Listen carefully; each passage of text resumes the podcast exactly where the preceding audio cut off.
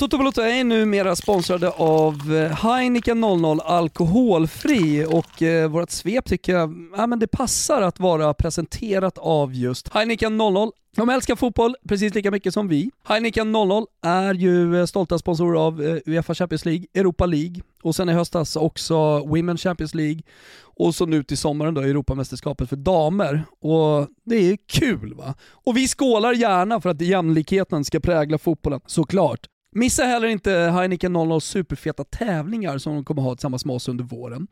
Eftersom eh, Heineken 00 är sponsorer till ja, nämnda turneringar så förstår ni ju själva att det inte direkt är några sittunderlag eller badbollar i prispotten. Här snackar vi riktigt bra plåtar till riktigt feta matcher. Håll utkik. Mer om tävlingarna senare. Nu är det svepdags. Så haffa en kall 00 luta dig tillbaka och så är det bara att vissla igång Kimpa. Cheers to all fans!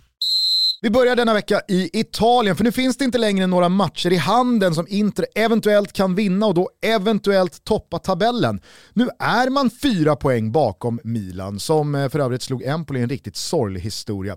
Detta efter att man med blotta förskräckelsen löst 1-1 borta mot Torino igår kväll. Inter alltså, inte Milan, om nu någon tappade bort sig i min meningsbyggnad.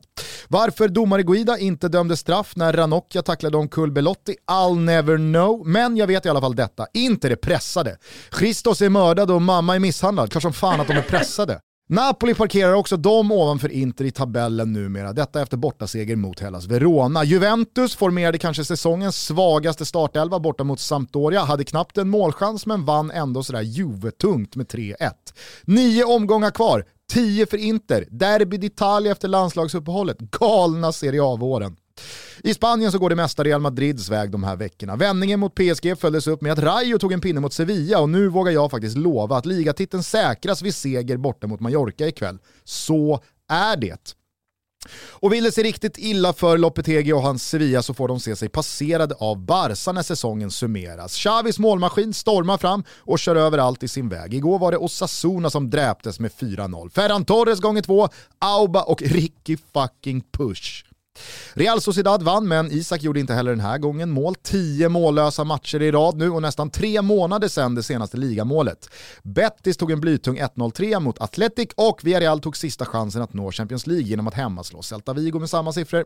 I Tyskland så fick Bayern på något märkligt sätt bara in ett mål mot Hoffenheim när de två lagen spelade oavgjort. Foppen höll hov när Leipzig pulveriserade Greuter Fürth med 6-1 och på Westfallen gjorde hålet comeback efter en lång tids skadefrånvaro.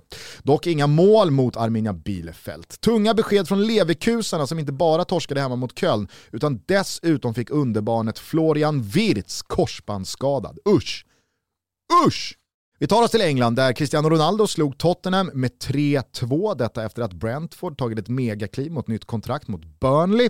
Under gårdagen dansade sedan de flesta lagen i tabellen. Leeds fick uppleva både helvete och himmel på tilläggstid mot Norwich. 2-1 seger i 95 och extas på Ellen Road. West Ham slog hypade Aston Villa och inte ett öga var torrt när Jarmolenko fick göra det första målet. Everton torskade igen denna gång hemma mot Wolves och nu höjs röster om att Frank Lampard redan hänger löst. Arsenal fortsatte sitt harmoniska segertåg hemma mot Leicester. Chelsea löste en sen 1-0 i en pissmatch mot Newcastle och Roy Hodgsons Watford grävde från ingenstans fram en vinst borta mot Soton. Det ska väl inte kunna gå för Watford? Nej, omöjligt. Eller? Vi avslutar hemma i Svenska Cupen där Elfsborg skickade ut Blåvitt med 1-0 på Borås Arena. Jakob Ondrejk är inte bara Jesper Karlssons arvtagare på planen utan också så verkar han vara en liten hetsare. Hysch hysch, vi gillar.